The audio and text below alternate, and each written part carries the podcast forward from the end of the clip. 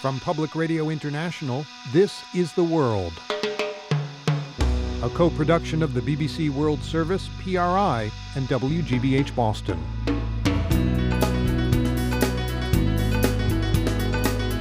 It's Wednesday, November 7th. I'm Aaron Schachter in Boston. And from London, I'm Marco Werman.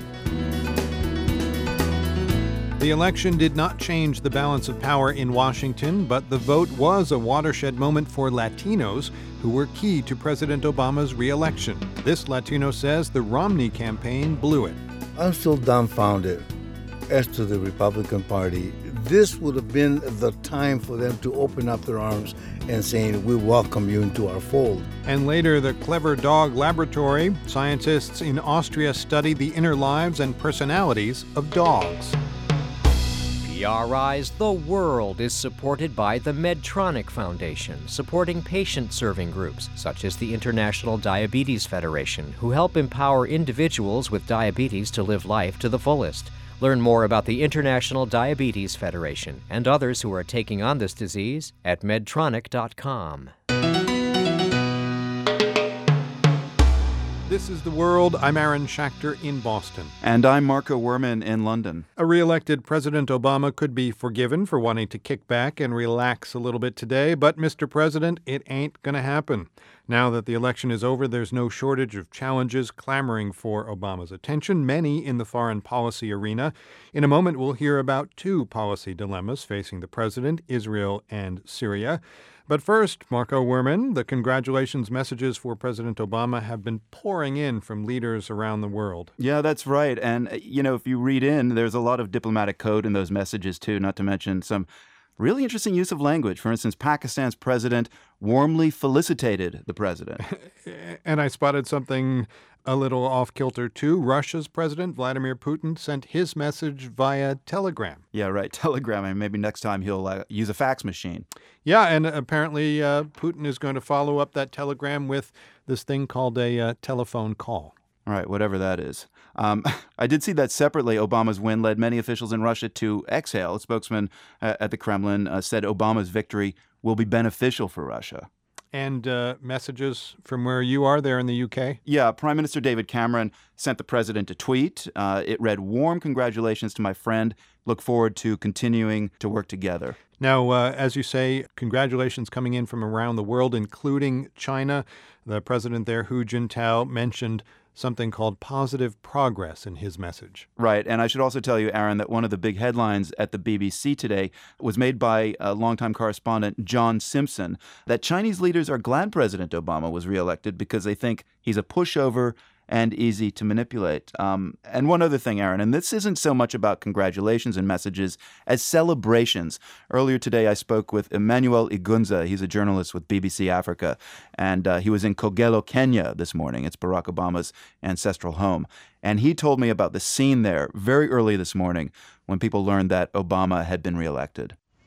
It was really early. People had been uh, staying overnight following the events on live television quietly. But in the early morning, uh, when the sun was just coming out and the results were first announced, people just broke up into songs and there were people going out in the streets very early in the morning. I must say, at around 7 or 7:30 in Kenyan time, and people were just with their motorcycles going out and singing songs. And you might know that Barack Obama's grandmother lives in this area, so they processed also from here to her place where they also danced and sang more songs, praise songs, and choirs were also singing here, praising God for what they called a miracle that President Barack Obama had gotten a second term. How many people live in Kogelo? Probably 20,000 people.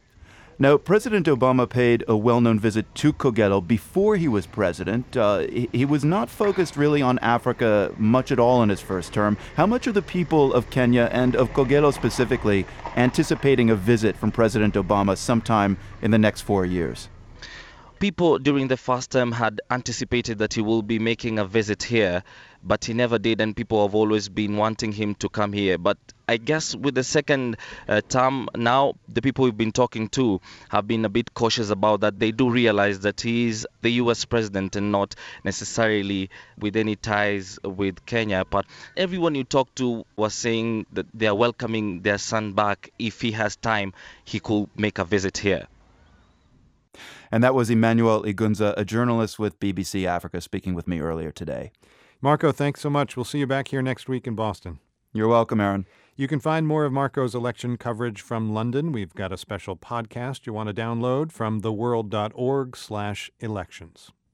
As people in Israel watched the American presidential election play out, they were also thinking about their own upcoming elections. Israelis vote for a new government in late January. And as the world's Matthew Bell reports from Jerusalem, President Obama's election victory here could have an impact on the campaign there. It's an open secret in Israel. Prime Minister Benjamin Netanyahu and President Obama don't get along fabulously well, and Netanyahu, in his heart of hearts, would have much preferred to see Mitt Romney win Tuesday's election. Now there's speculation that Barack Obama, freed from the constraints of his reelection campaign, might get tough on Netanyahu. U.S. Ambassador Dan Shapiro was asked about that possibility during an event at Tel Aviv University this morning, and he said it was simply ridiculous. President uh, Obama, anyone who knows him uh, knows that that is uh, uh, not how he thinks, that's not how he acts, that's not how he governs and he is, as he always has been, going to be focused exclusively on promoting United States interests. Uh, that's always been his focus. Uh, that's what he was elected to do, and that's what he was reelected to do. But the question is can bygones really be bygones? A former ambassador to Washington, Sallai Meridor, speaking at the same event, said maybe. I perceive this president to be very strategic, very disciplined, so I don't uh, see him uh, carried away too much by emotions. But I don't think that we can just assume that uh, what has gone between the two administrations, especially the two leaders, over the last four years, will have evaporated just because there is a second term. I want to congratulate President Obama on his reelection. Prime Minister Netanyahu met with the American ambassador today and said he looks forward to working with Barack Obama to advance the goals of peace and security and I look forward to working with him to advance our goals of peace and security. So I want to congratulate him on behalf of the people of Israel. Congratulations. Thank you. Thank you. Well, Mr. Prime Minister, on behalf of the President, the Vice President, and the American people, thank you for those good wishes. Warm words aside, Netanyahu's political opponents pounced. The centrist Kadima party issued a statement accusing the prime minister of betting on the wrong president and getting Israel in trouble with the U.S. The former TV journalist turned politician Yair Lapid accused Netanyahu of damaging relations with the U.S. by meddling on behalf of the Republican nominee. One of Netanyahu's cabinet ministers leapt to his defense. Israel Katz said there was no Israeli meddling in the U.S. election and that this prime minister knows best how to navigate the relationship with the U.S. and the world. National security expert Mark Heller of Tel Aviv University says the Israeli public, left, right, and center, views Israel's alliance with America as vital. And he says the perception that there's bad blood between Netanyahu and President Obama is sure to be an issue in Israel's election campaign. Some Israelis might be receptive to the argument that it would be better for Israel if someone else were the prime minister who could open a new page with Obama. Here's another possibility, though. Netanyahu could double down and bet against Barack Obama again, so to speak. The prime minister could decide to play up his policy differences with the U.S. president on Iran and on Jewish settlement building in the West Bank. The gamble here would be that Netanyahu's disagreements with Mr. Obama would be viewed as strengths, and the Israeli public would re elect him for another term as well. For the world, I'm Matthew Bell in Jerusalem. Israel's neighbor, Syria, continues to be engulfed in violence. In fact, the civil war there has escalated in the past week, while we in the U.S. were focused on Sandy and the presidential campaign. Now that the election is over, President Obama is under international pressure to give the crisis new attention. Today, Turkey announced that NATO is deploying Patriot missiles along the Turkish border with Syria. Stephen Cook is Senior Fellow for Middle Eastern Studies at the Council on Foreign Relations. Stephen, let's start with that NATO Patriot missile deployment. Uh, what are the missiles doing there? What are they for? Well, it's not entirely clear how useful Patriot missile batteries are for the Turks. There's been no indication that the Syrians are going to use their own arsenal of missiles, which are what the Patriots are supposed to defend against. Some have suggested that this is the precursor to the establishment of a de facto safe zone in Syria.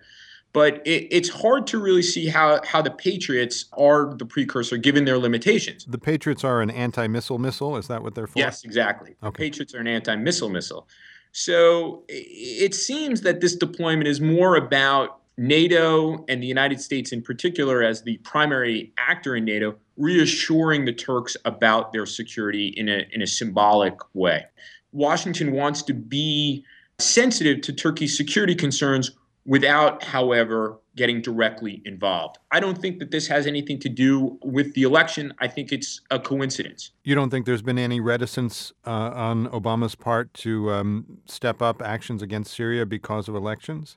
Well, when you when you talk to administration officials, of course, who may or may not be posturing to outsiders, uh, they say that there genuinely wasn't a, an election timeline uh, related to action or inaction on Syria. It, that's to say that uh, uh, they were told not to do anything until November 6th, and then November 7th, there would be, if the president won, all options were on the table.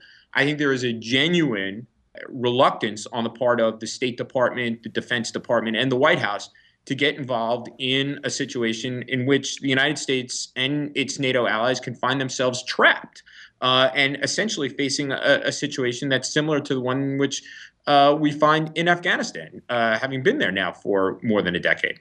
Okay, given, but but given the fact that the election is over, can you foresee the Syria policy changing at this point? Are you hearing anything about that? Well, we did see Secretary of State Clinton in Doha, the capital of Qatar, trying to help forge a new, more unified Syrian opposition. I think that you will probably see a more diplomatic initiative, but I think that that is probably cover for not doing much in terms of military assistance to the Free Syrian Army or direct involvement in uh, in the conflict. It is complex and multi-layered, and I think that uh, the administration is is profoundly concerned about the United States getting stuck there. Right. Nobody wants ground troops to go in, but there must be options short of that. I mean, the, the no fly zone, which you mentioned, humanitarian Certainly. corridor, something? Certainly. I think that, and at, at one time, um, I had been an advocate of a no fly zone or at least close air support for the Free Syrian Army when Syrian tanks were shelling were shelling Syrian cities. Uh, the, the fact is that we've moved into a different phase of the Syrian civil war that certainly a no fly zone would help given the, the Syrian government's use of fixed wing aircraft and helicopters. So one could imagine a situation in which NATO was to be involved in enforcing a no fly zone. But at this point, there doesn't seem to be a real inclination within Europe or, or here in Washington for that kind of action. Uh, one of the major responses to not having a no-fly zone in, in to, to, critics who said why not a no-fly zone was that uh, the Syrians uh, up until a few months ago were not using aircraft and helicopters. Well, they've been using them for a couple of months, and still there has been this reluctance to establish a no-fly zone. Right. Stephen Cook, senior fellow at the Council on Foreign Relations. Thank you. Thank you. And we have more reaction to President Obama's victory in the form of political cartoons from around the globe. You'll see a few image of victory cigars and a right on kind of sentiment. One cartoon shows Romney strapped to the top of the car instead of his dog. A few African cartoonists weigh in with jokes about how African presidents tend to win elections. Get it? Obama, Kenya? But most of the caricatures depict a gray, tired, and haggard Obama trying to govern a gray, tired, and haggard America with a global economy in disarray. You can see our global cartoon slideshow all at theworld.org. This is PRI. The World is brought to you by PRI with help from the Medtronic Foundation, supporting patient serving groups such as the International Diabetes Federation, who help empower individuals with diabetes to live life to the fullest. Learn more about the International Diabetes Federation and others who are taking on this disease at medtronic.com. I'm Aaron Schachter. This is The World.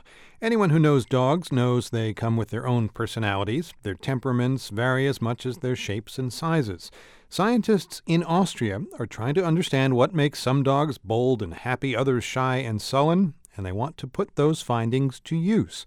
As part of our weekly series with the PBS program Nova Science Now, reporter Ari Daniel Shapiro went to Vienna to visit the Clever Dog Lab, and meet its canine volunteers.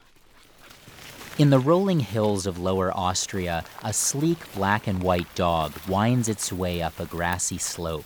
It tenses and darts, then pauses before darting again. This is Pip, a young male border collie. He's looking for the sheep. He's trying to find them because he knows that they must be somewhere over there. Krista Feitz is Pip's owner, and she trained him to work with sheep. She has a small flock of about three dozen. Pip, come here. At last, the sheep come into view. Way off. Pip dashes off, circling wide around the sheep, and then slowly advances towards them. They scurry away. Pip follows his herding commands, but Feitz says he's had an independent streak ever since he was a puppy. He'd venture off to explore. Even now, it's not always easy to get him to come back. About 15 miles away, in the heart of Vienna, another dog is showing off a few tricks. This is Nessie, a tan terrier mix. She watches her owner, Uli Stangl, intently. Her favorite trick is to walk around me backwards. Can I see? Yes, Nessie, zurück. Sure enough, Nessie leaps around Stangl in a tight circle, facing backwards. Good, super. Fine. Nessie doesn't tend to wander far from Stangl. She likes to be very close to me. If I am in my bed, she's mostly next to me. If I'm sitting in my camping chair, she's under it or on my lap. Pip, the sheep herding country dog, and Nessie, the trick performing city dog, live very different lives, but both spend time at an unusual facility at the Veterinary University of Vienna. It's called the Clever Dog Lab. We are interested in lots of different questions concerning dogs. Friederike Range, a biologist, helps run the lab. Range says the main goal of the lab is to investigate how dogs understand their world. So, this includes, of course, a social world. Social, meaning both other dogs and people, as well as their physical environment. The lab's been around for five years. It's one of a small number of research centers around the world devoted to studying how dogs think and behave. Scientists say it's an important field of study because domesticated dogs have evolved to live with humans, meaning they may have a lot to tell us about our own brains and behaviors. To do its work, the Clever Dog Lab relies on pets as volunteers. Over 600 dogs in and around Vienna participate in experiments. One of the main research interests here is canine personality. The scientists run the dogs through tests to measure things like extroversion, agreeableness, neuroticism, and dependency. Nessie, the city terrier, arrives for a session at the lab. Today we're actually going to do one of the tests from the personality test, and we were particularly interested in how she would respond to a novel object. Lisa Wallis, a PhD student in the lab, sets up the experiment. She places a battery powered stuffed toy on the floor and switches it on. The toy giggles and starts rolling around. Nessie approaches the toy to investigate, but quickly returns to her owner for the rest of the minute long experiment.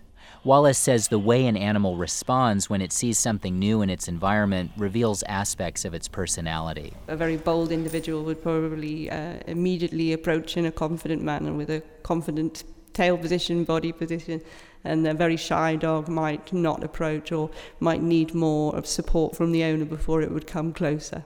On this particular scale, Nessie rates somewhere in the middle. She's fairly dependent on her owner. Pip, the border collie, is up next. He's about to take a different personality test. This one is to see how dependent he is on people. The trial starts with his owner looking on as Pip plays ball with the experimenter, in this case, graduate student Stephanie Riemer. Riemer uses a tennis ball to play fetch with Pip. He runs all over the room, his tail wagging furiously. He can't get enough. At this point, Riemer asks the dog's owner to leave the room. Pip doesn't even register her departure. He keeps on playing. Then Riemer leaves the room. Only Pip remains inside. Riemer watches how he responds through a live video feed. We can watch from the screen what he does, and actually, he's still quite happy as long as he has a ball. He doesn't mind that he's on his own now. the results are clear. Pip is a very independent dog. He can entertain himself, which is somewhat unusual for a dog. The animals that come through here are run through dozens of tests like this. One thing the lab is trying to work out is the role of genetics versus the environment in shaping canine personality. So sometimes multiple dogs from the same breed are compared. They're also studying how personality changes as a dog ages, just as it does in humans. Again, the lab's Lisa Wallis because our dogs are living longer and longer because they're getting better veterinary care, we're getting an aging population of dogs. Uh, and what people are realizing is that old dogs suffer from doggy version of, of human Alzheimer's, if you like, which they call uh, canine cognitive dysfunction. Wallis hopes to pinpoint which personality changes in dogs are a natural part of aging and which ones aren't to determine the best way to care for older dogs. Some of the work being done in the lab has implications for dogs that are used as service animals. Stephanie Riemer says for these dogs, personality is key. A good guide dog has to be quite self confident, so they have to say to the owner, No, we stop here if there's some danger that the blind person doesn't see. On the other hand, a seizure dog, which can help someone with epilepsy identify an impending seizure, should be more dependent. It needs to be focused on its owner, says Riemer. There is a personality test trainers use to help predict which puppies will work out best as service dogs, but Riemer says that test hasn't been fully validated. Part of her work is to see whether a puppy's performance has any bearing on its performance as an adult. This work could also be useful in helping place pets from shelters, finding the right match between a dog and a new family, for instance.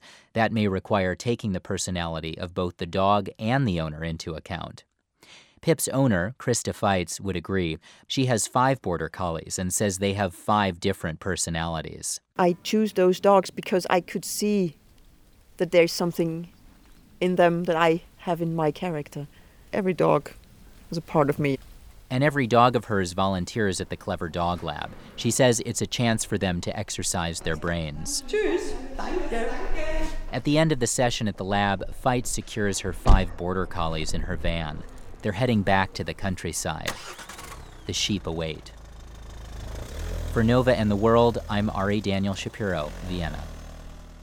We've got photos of Pip and Nessie and the other volunteers at the lab. They're at theworld.org. And tune in tonight to Nova Science Now on PBS. Host David Pogue explores the question what are animals thinking? And yeah, we all think we've got the cleverest dogs, but do you? We want to see your pictures tweet them using the hashtag CleverDog, and see some of the clever and not so clever canines who are part of the world family.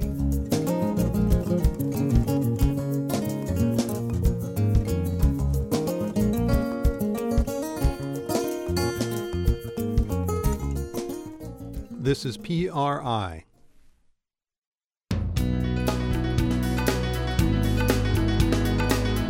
I'm Aaron Schachter. Ahead, the global implications of legalizing pot in Colorado and Washington state. What happened last night really is groundbreaking. No modern jurisdiction has ever removed the prohibition on production, distribution, and possession of marijuana for non medical purposes, not even Holland. PRI's The World is supported by the Medtronic Foundation, supporting patient serving groups such as the International Diabetes Federation, who help empower individuals with diabetes to live life to the fullest. Learn more about the International Diabetes Federation and others who are taking on this disease at medtronic.com. I'm Aaron Schachter, and this is The World, a co production of the BBC World Service, PRI, and WGBH Boston. The 2012 election will be remembered first and foremost for giving President Obama four more years, but the results last night also marked a watershed moment for Latinos. They voted overwhelmingly for President Obama, and by many calculations, the Latino vote was crucial in putting Mr. Obama back in the White House. The world's Jason Margolis has been reporting on Latinos in the U.S. for a few years now. And uh, Jason, you've been to a lot of swing states where a lot of the Latinos are. Remind us, if you would, what role they played. So, Latinos make up around 10% of the electorate, and it's estimated that 70 to 75% of Latino voters went for President Obama. If Mitt Romney had captured as many votes as George Bush in 2004, as Rom- many Latino votes, as many Latino votes, he would have won the popular vote. And depending on where those votes were cast, he could very well be the president elect this morning. So we're talking about states like Florida, New Mexico, Nevada, Colorado decisive battleground states. Mm-hmm, exactly. Now, now, you and others who follow this uh, aren't especially surprised by what happened. Not at all. Well, I'm, well, not, I'm, not, I'm, not, surprised because uh, the polling data has been out there. I've been following it pretty obsessively, and and President Obama has consistently been polling 70, 80 percent of the Latino vote. Well, but, but but if the Republicans knew this was going to happen, why did it happen? That is an excellent question. And I asked a lot of Republicans that very question. If you know that Latinos are going to vote for the Democratic Party if you hold these positions on immigration reform, which is a large reason why they went for the Democrats, if you know this, and you know you need to capture the Latino vote to win the presidency while you're doing this. So I asked Jacob Monty this question in Houston, Texas. He's a board member with the group Hispanic Republicans of Texas. The Republicans need to wake up on this issue because if they don't, if their Hispanic numbers don't improve, we're going to become a minority party. So that, that's one view. Let me just play one more. This is Fernando Romero, who is president of the nonpartisan group Hispanics in Politics in Las Vegas. I'm still dumbfounded as to the Republican Party. This would have been the time for them to open up their arms and saying, "We welcome you into our fold," and yet they have you know grown fangs and, and really have become incredibly uh, anti-Latino and anti-immigrant. So, uh, Jason, if Republicans need Latinos to win the presidency in the future, how do they bring them over to the party? Well, what they tried to do, Mitt Romney tried to distance himself from his remarks during the Republican primaries during the primaries, just to refresh your memory, he was in favor of the idea of self deportation, that things will get so bad for undocumented immigrants that they'll just leave. And many Latinos, Latino citizens, as well as the undocumented, found this incredibly offensive. So Romney and the Republicans ran these commercials in a state like Nevada saying, President Obama has failed you, and Mitt Romney is the one for comprehensive immigration reform. I spoke with um, Fernando Romero, the man we just heard from again recently, and I said, Well, what do, what do you think of this new tack that the Republicans and Mitt Romney are taking. This, these ads are condescending the, because they don't give us, the Latino community, any credit for thinking. So, given this uh, election campaign, is all hope lost for Republicans and Latinos? No. so, uh, the group Latino Decisions did some polling, and they found that 31% of Latinos said they would vote for a Republican if the Republican Party took the lead on immigration reform. And I spoke with some Latinos in Ohio this morning, and Ohio, like all the other states, voted overwhelmingly for President Obama.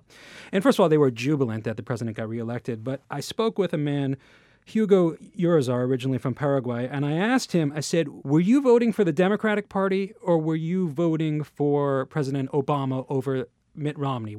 And he said, No, we were voting for President Obama. And, and I said, Would you vote for a Republican in the future? And, and this is what Hugo Urizar told me. I believe that if uh, the Republicans soften their rhetoric and if they pay close attention to the needs of the Latino, they can draw a lot of votes, Latino votes. Because a, a, a lot of people, a lot of Latinos, have some of the values that the Republican Party uh, offers. You know, that's interesting because that seems to be what Republicans were saying during the entire election campaign. No, mm-hmm. no, no, we don't have to talk to Latinos about immigration. Latinos are Americans, they care about uh, the economy and jobs and just like anyone else. That's true. If you look at poll after poll, Latinos care about jobs and the economy first and foremost. But they do care about immigration reform. That is consistently their second most important issue. So, really, it's going to be very interesting for the Republican Party. They're going to have to look inside themselves and decide what is their identity. Do they want to compromise on immigration reform? Or do they say, no, this is who we are? We, we, we don't want to give a pass to these estimated 12 million undocumented immigrants. This is what our party stands for. So they're going to have to decide, and that's going to be very interesting uh, which path they take. The world's Jason Margolis on uh, Latinos' newfound political power in the United States. Jason, thank you. You're welcome. Yesterday, voters in Colorado and Washington state approved measures allowing the recreational use of marijuana. Their counterparts in Oregon said no to legalizing pot. The ballot questions in those three states were of interest in Mexico. That's because even limited moves toward legalization in the U.S. could hit Mexico's drug cartels. Beau Kilmer has looked into how marijuana legalization here might affect drug trafficking revenues in Mexico. He co directs the Drug Policy Research Center at the RAND Corporation. Kilmer says the yes votes in Colorado and Washington were unprecedented. What happened last night in Colorado and Washington really is groundbreaking no modern jurisdiction has ever removed the prohibition on production, distribution, and possession of marijuana for non medical purposes, not even Holland. So, Beau Kilmer, how do you begin to measure what this might mean in Mexico if uh, a few states here in the U.S. start to legalize marijuana? Well, it's hard to figure out how much Mexican marijuana is actually consumed in the United States. Our best estimates range from about 40 to 67 percent. It's probably more than half. Now, with Colorado and Washington legalizing, when production is allowed there, and if it only serves the markets in Colorado and Washington, it won't have much of an impact at all on the revenues for the drug trafficking organizations. However, if legal production in Colorado and Washington ends up supplying the rest of the country, that's when the Mexican drug trafficking organizations could lose $2 billion a year. However, that depends largely on how the federal government responds. Right. That's assuming that the federal government just allows this to happen and doesn't get involved. And that doesn't seem very likely. Right. Even if the federal government allows this to happen, can you, you imagine a scenario where marijuana is trucked around the country from Colorado and Washington? Oh, definitely. I mean, right now. Really? Uh, moved across state lines like that? Oh, very much so. Uh, one of the big things you have to realize with legalizing marijuana production is that you end up dramatically reducing the production costs. Right now, when someone buys marijuana, methamphetamine, or heroin, a lot of what they're doing is compensating the drug dealer and everyone else along that supply chain for their risk of arrest and risk of incarceration you realize that goes away with uh, legalization. And then you, uh, if you have commercial uh, production, you'd also expect there to be economies of scale, changes in technology. So, in a report we did in 2010 uh, looking at marijuana legalization in California, you know, at that time, an ounce of high quality, you know, high potency marijuana in California was running about $300 an ounce. I mean, depending on the mode of production, you could see those costs, those production costs just plummet. And even if you apply taxes and and uh, fees, there's no way that you're going to be able to keep it at its black market price. That's why the Colorado uh, marijuana could be more competitive, you know, in other states. Have you looked at all on what impact this limited legalization here in the U.S. might have on the violence in Mexico between the drug gangs? Well, so much of it actually ends up depending on how much their revenues go down. If Washington and Colorado are, if those legal regimes are only supplying users in those states, there's still going to be a lot of the market available for the Mexican drug trafficking organizations. So the only situation where we think that, that legalization would really hurt the, the Mexican drug trafficking organizations is if uh, it got to the point to where uh, the federal government didn't get involved and domestically grown marijuana was feeding most of the market. But even then, it's really hard to predict what would happen to the violence because you realize that uh, these drug trafficking organizations have portfolios. I mean, they're not just trafficking marijuana. Some are trafficking, you know, cocaine, heroin, methamphetamine. You know, there's all, there's human trafficking, there's extortion. So marijuana is only one small piece of the revenues coming into these drug trafficking organizations. Just a part of their business venture. Yes. Beau Kilmer co directs the Drug Policy Research Center at the RAND Corporation.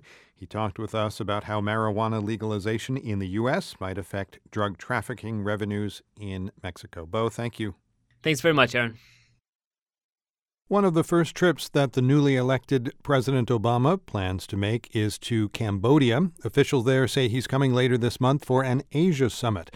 But the Cambodian government might bring up another issue it stalled efforts to recover some ancient Khmer artifacts now in the U.S. Reporter Bruce Wallace has the story. Imagine how effective this massive guardian figure must have been when it originally protected a major temple in Cambodia. The massive figure currently watches over the Norton Simon Museum in Southern California. This is from the museum's audio guide. There's a look of menace on the Guardian's square face with its rolling eyes and arched eyebrows, curling mustache, and stylized beard. Add the figure's thick neck, broad shoulders, and solid body, and it's clear that he is someone to be reckoned with. The five foot tall statue was carved during a burst of creativity in the 10th century in what is today Cambodia. Back then, it was part of the Khmer Empire. A new king had come to power, moved the capital to a place called Koh Ker, and launched a temple building spree. The statues that adorned the temples pushed already advanced Khmer artistry to new heights. They weren't just creating large, monumental figures, they were creating figures that have extremely refined carving details. Helen Ibbotson Jessup is an expert on Khmer art and founder of the nonprofit Friends of Khmer Culture. The tension, the muscular tension, the power is so uh, vividly expressed by the sculptor. It's extraordinarily dynamic statuary. Now, the Norton Simon statue, a companion piece at Sotheby's auction house in New York, and two other related ones at the Metropolitan Museum of Art in New York, are caught up in an international tug of war the skirmish heated up in April when the U.S. government, at Cambodia's request, moved to seize the Sotheby's statue, saying it was likely looted. Cambodia then made similar claims about the other statues. One difficulty that's playing out right now in the Sotheby's case is that it's just not clear what laws apply here. The cultural property law field is really a patchwork of different kinds of law. It's not a body of law that a law student would easily find in a casebook. Rick St. Hilaire is a cultural heritage lawyer who's been watching the Sotheby's case closely. He says it could have big implications. How is this going to unfold? How is the law going to be impacted? How, how is policy going to be impacted? The outcome may very well dictate whatever policy might be embarked upon in the future. Sotheby's, Norton Simon, and the Met declined to comment for this story. In June, a Met spokesperson told the New York Times that, in the 80s, when these statues were given to the museum, there weren't clear rules on accepting such antiquities. Helen Ibbotson Jessup says others argue that when major museums preserve and display such statues, it serves a greater public good. That preservation of antiquities from other countries is a great service that the museums of the West offer that it shares the civilizations of other nations to a very wide audience and on a very meticulously well preserved basis. In court hearings, Sotheby's lawyers have wondered why the Cambodian government is only now expressing interest in these statues, some of which have been on display for over 30 years. Jessup says one reason is that, for much of that time, Cambodia has been fighting or recovering from a devastating civil war. They've just recently started to take stock of their cultural heritage. Chen Chen Ratna publishes a magazine and website devoted to Khmer culture and recently finished his doctoral dissertation on Khmer. He says that recovering works like these statues and incorporating their stories into the broader Cambodian story is part of his country's rebuilding process. We can create the new story or the new history about Cambodia, and we can see our ancestors have a lot of culture, have a lot of treasure in the past, and we have to learn about that. We have to know about that. In the next few weeks, the judge will rule on a Sotheby's motion to dismiss the case. For the world, I'm Bruce Wallace. A very different kind of artistic treasure is featured in today's Geo Quiz.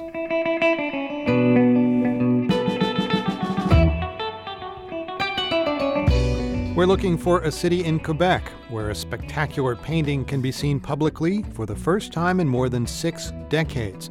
The painting is by Salvador Dali and it's called Mad Tristan. It depicts the Cornish knight Tristan and the Irish princess Isolde. Their scandalous love story inspired Wagner's opera Tristan and Isolde. Dali's surreal interpretation is painted on a curtain that served as a backdrop for a ballet production. There's a dandelion where a head should be and ants crawling in the background. We'll hear more about the painting when we name the city, Quebec's largest, by the way, where Mad Tristan is now on view. And Mad Tristan is also now on view at theworld.org. Check it out.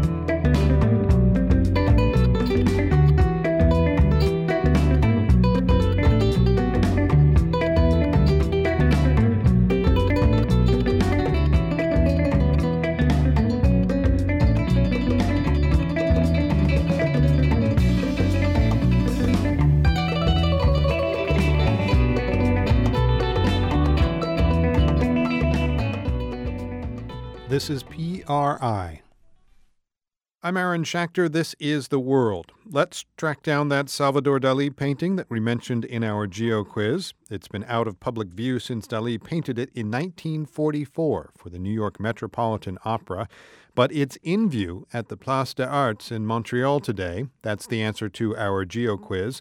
Jennifer Whisper is an art historian who has had a chance to see the painting.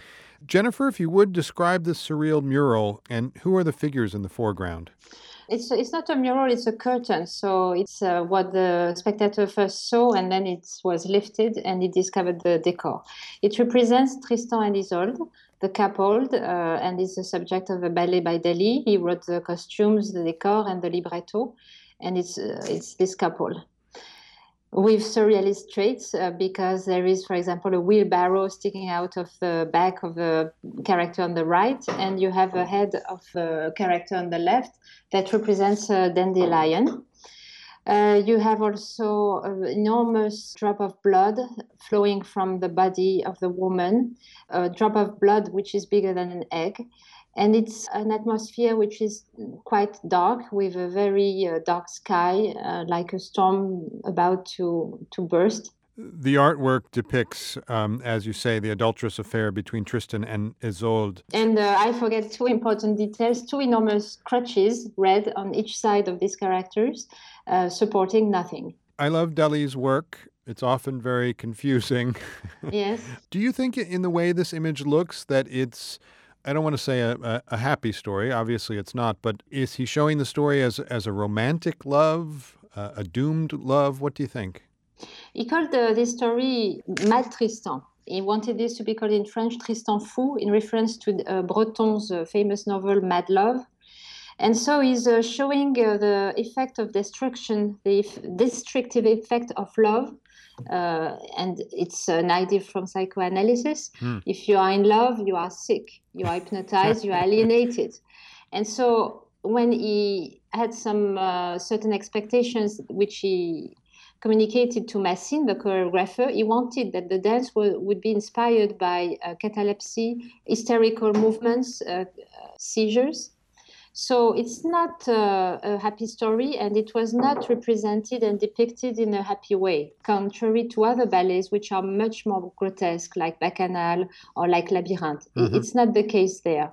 And and what does the painting evoke for you? Do you get this madness of love? Yes, I think it's the tragedy uh, of love and the fragility of a love story and, and, you, you can see that with the gestures of the woman, especially the way that he uh, puts emphasis of the hands, distorting the body to a point, making her make a gesture which is impossible to make, the way she turns her body, or the size of uh, forearm. Of her hands, yeah. And no, no, even the forearm, you know, from your hand to yes, your yes.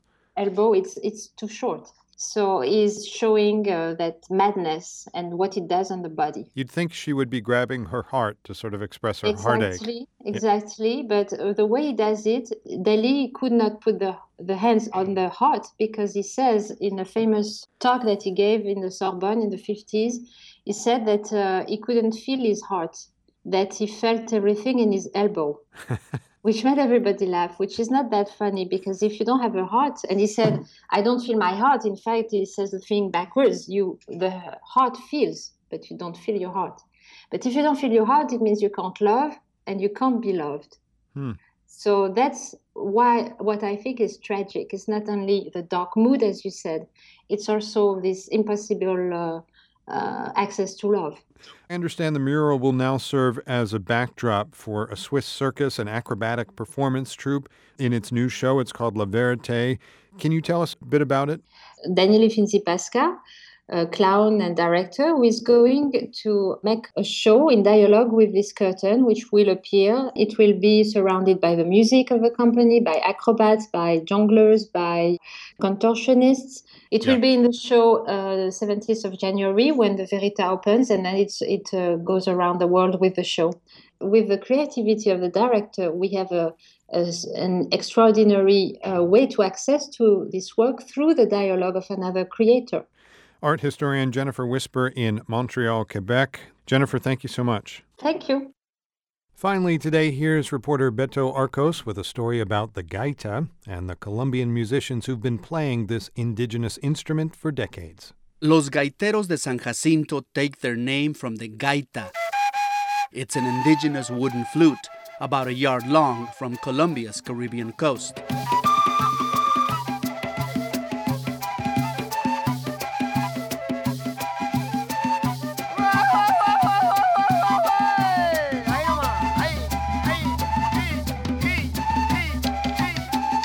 Los Gaiteros have been playing Colombian cumbia since the late 1930s. Gabriel Torregrosa is one of the younger members of the group.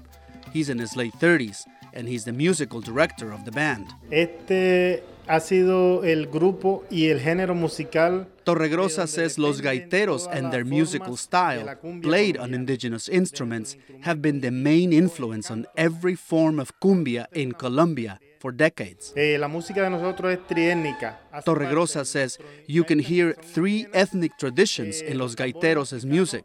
There is the indigenous influence of the gaita and the maracas, the African polyrhythms on the drums, and the Spanish lyrics.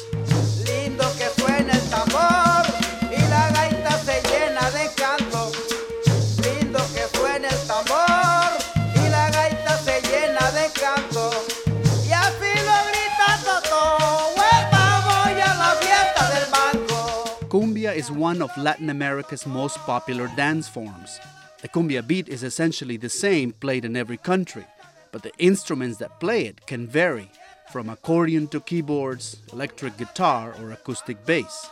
But no matter the trends, Los Gaiteros continue to play with the original indigenous instruments. Torregrosa says, for Los Gaiteros, cumbia is the foundation of everything they do. Está como ritmo, base y patrón la cumbia. He says, even though the music remains popular in small towns and cities around Colombia, radio stations don't play it much. Still, he hopes that by teaching young musicians their traditions, Los Gaiteros de San Jacinto will keep the fire of this music going for years to come. Un fuego de sangre pura que con lamento se canta. For the world, Arcos.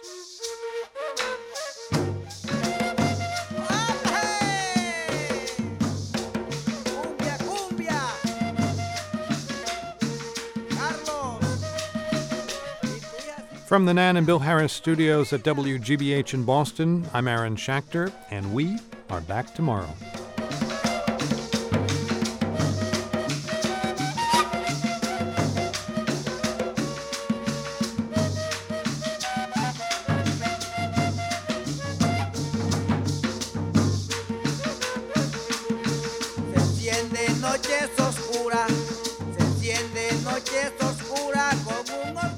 World is a co production of the BBC World Service, PRI, and WGBH, supported by the Bill and Melinda Gates Foundation, dedicated to the idea that all people deserve the chance to live healthy, productive lives. GatesFoundation.org. The Luce Foundation's Henry R. Luce Initiative on Religion and International Affairs. By the Skoll Foundation, supporting social entrepreneurs and their innovations to solve the world's most pressing problems at skoll.org and the John D. and Catherine T. MacArthur Foundation, committed to building a more just, verdant, and peaceful world. macfound.org.